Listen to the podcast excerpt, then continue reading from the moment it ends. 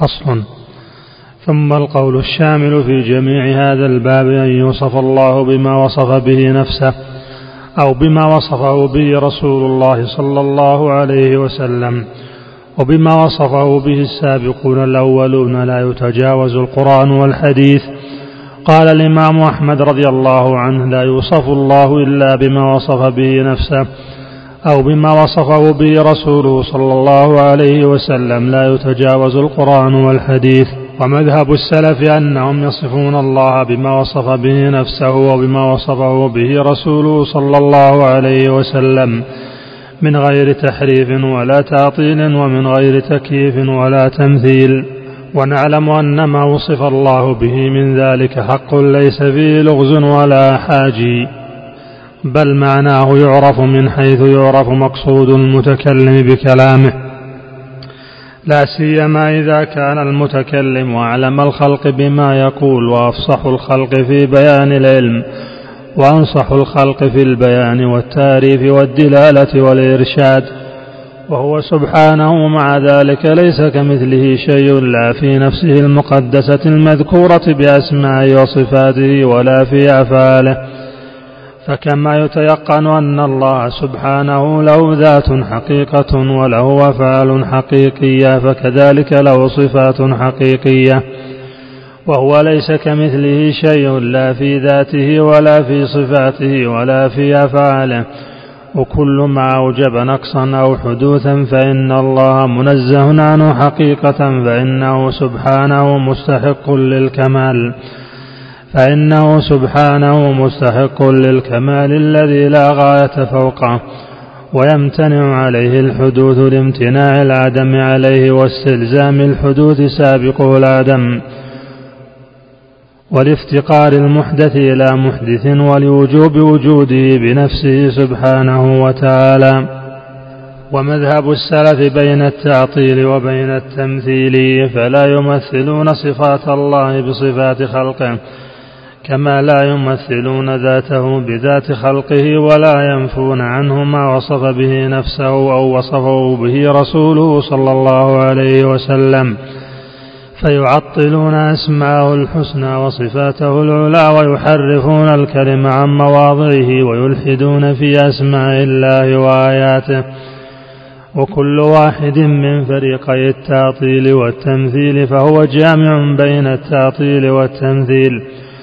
أما المعطلون فإنهم لم يفهموا من أسماء الله وصفاته إلا ما هو اللائق بالمخلوق ثم شرعوا في نفي تلك المفهومات فقد جمعوا بين التمثيل والتعطيل مثلوا أولا وعطلوا آخرا وهذا تشبيه وتمثيل منهم للمفهوم من أسمائه وصفاته بالمفهوم من أسماء خلقه وصفاتهم. وتعطيل لما يستحقه وسبحانه من الأسماء والصفات اللائقة بالله اللائقة بالله سبحانه وتعالى. فإنه إذا قال القائل لو كان الله فوق العرش للزم إما أن يكون أكبر من العرش أو أصغر أو مساويا وكل ذلك محال.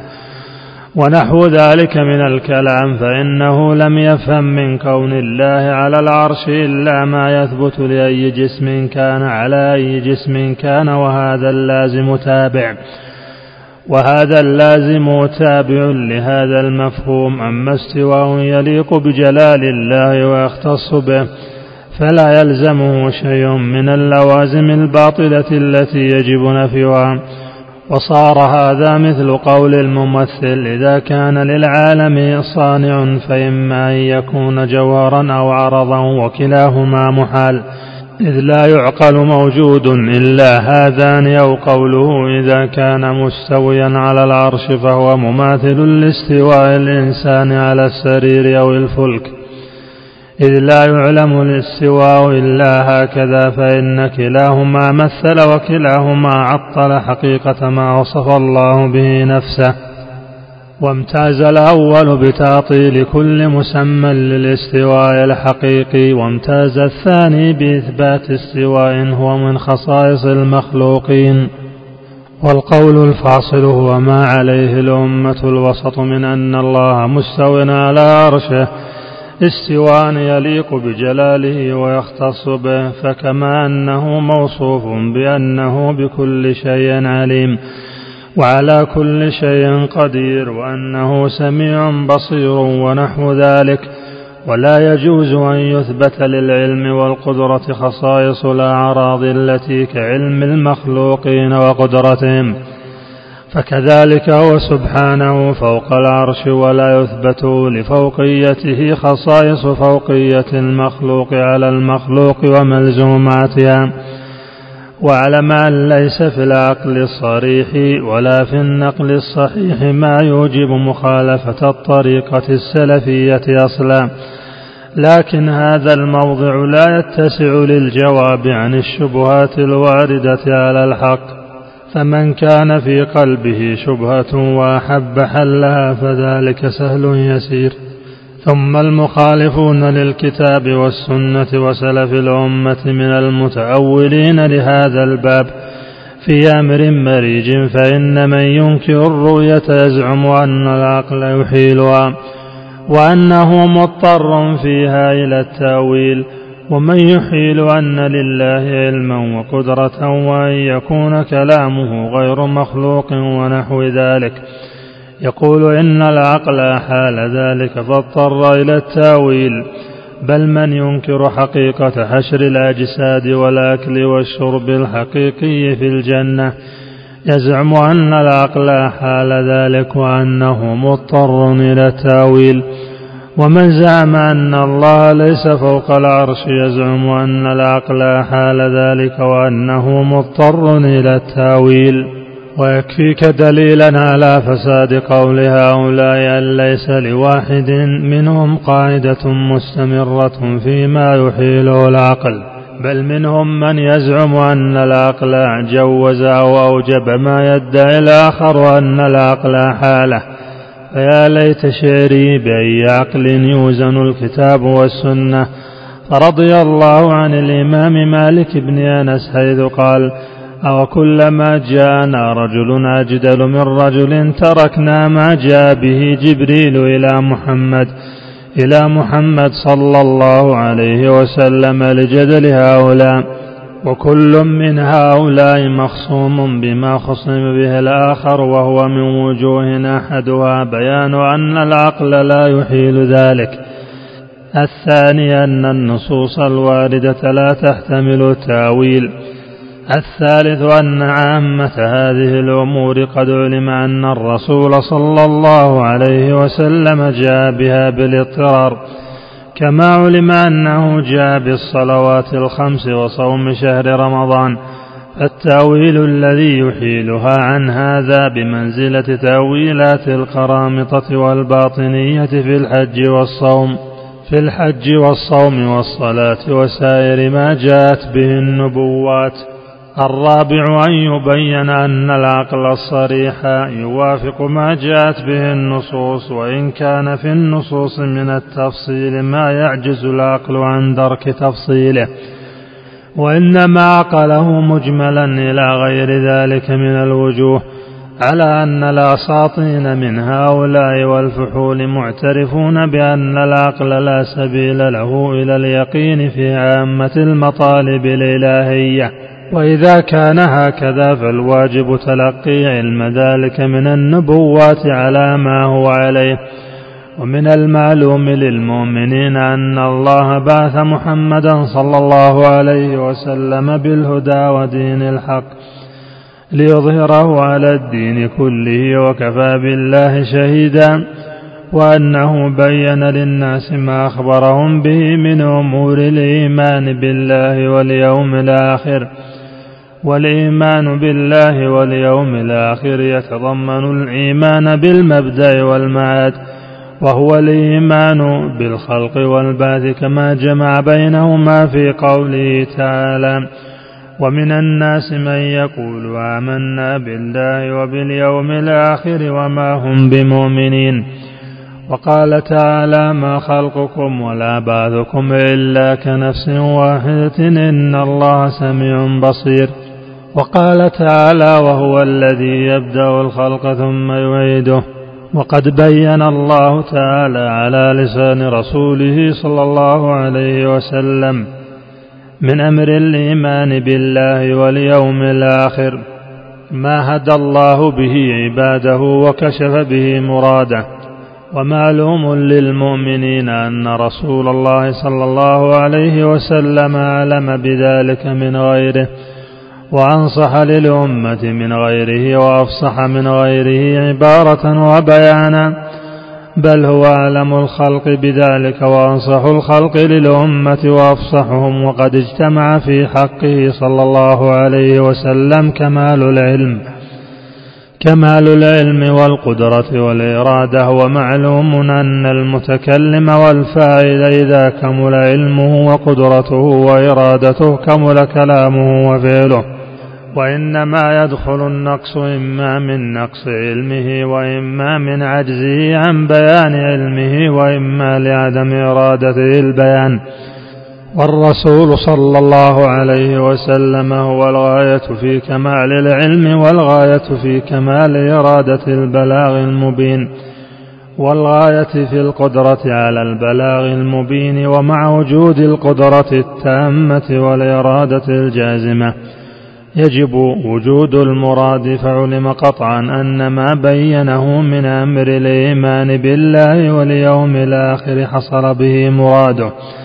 حصل به مراده من البيان وما أراده من البيان ومطابق لعلمه وعلمه بذلك هو أكمل العلوم فكل من ظن أن غير الرسول صلى الله عليه وسلم علم بهذه منه. أو أكمل بيانا منه أو أحرص على هدي الخلق منه فهو من الملحدين لا من المؤمنين. والصحابة والتابعون لهم بإحسان ومن سلك سبيل السلف هم في هذا الباب على سبيل الاستقامة. وأما المنحرفون عن طريقهم فهم ثلاث طوائف أهل التخيل وأهل التأويل وأهل التجهيل. فأهل التخيل هم المتفلسفة ومن سلك سبيلهم من متكلم ومتصوف فإنهم يقولون إن ما ذكره الرسول صلى الله عليه وسلم من أمر الإيمان بالله واليوم الآخر. إنما هو تخيل للحقائق لينتفع به الجمهور لا أنه بين به الحق ولا هدى به الخلق ولا أوضح الحقائق. ثم هم على قسمين منهم من يقول إن الرسول صلى الله عليه وسلم لم يعلم الحقائق على ما هي عليه ويقولون إن من الفلاسفة الإلهية من علمها وكذلك من الأشخاص الذين يسمونهم أولياء وكذلك من الأشخاص الذين يسمونهم أولياء من علمها. ويزعمون أن من الفلاسفة أو الأولياء من هو أعلم بالله واليوم الآخر من المرسلين. وهذه مقالة ولاة الملحدين من الفلاسفة والباطنية باطنية الشيعة وباطنية الصوفية. ومن منهم من يقول بل الرسول علمها لكن لم يبينها. وإنما تكلم بما يناقضها وأراد من الخلق فهم ما يناقضها لأن مصلحة الخلق في هذه الاعتقادات التي لا تطابق الحق. ويقول هؤلاء يجب على الرسول أن يدعو الناس إلى اعتقاد التجسيم مع أنه باطل وإلى اعتقاد معاد الأبدان مع أنه باطل. ويخبرهم بأن أهل الجنة يأكلون ويشربون مع أن ذلك باطل لأنه لا يمكن دعوة الخلق إلا بهذه الطريق التي تتضمن الكذب لمصلحة العباد. فهذا قول هؤلاء في نصوص الإيمان بالله واليوم الآخر. وأما الأعمال فمنهم من يقرها ومنهم من يجريها هذا المجرى. ويقول إنما يؤمر بها بعض الناس دون بعض ويؤمر بها العامة دون الخاصة وهذه طريقة الباطنية الملاحدة والإسماعيلية ونحوهم وأما أهل التأويل فيقولون إن النصوص الواردة في الصفات لم يقصد بها الرسول صلى الله عليه وسلم أن يعتقد الناس الباطل ولكن قصد بها معاني ولم يبين لهم تلك المعاني ولا دلهم عليها. ولكن أراد أن ينظروا فيعرفوا الحق بعقولهم ثم يجتهدوا في صرف تلك النصوص عن مدلولها.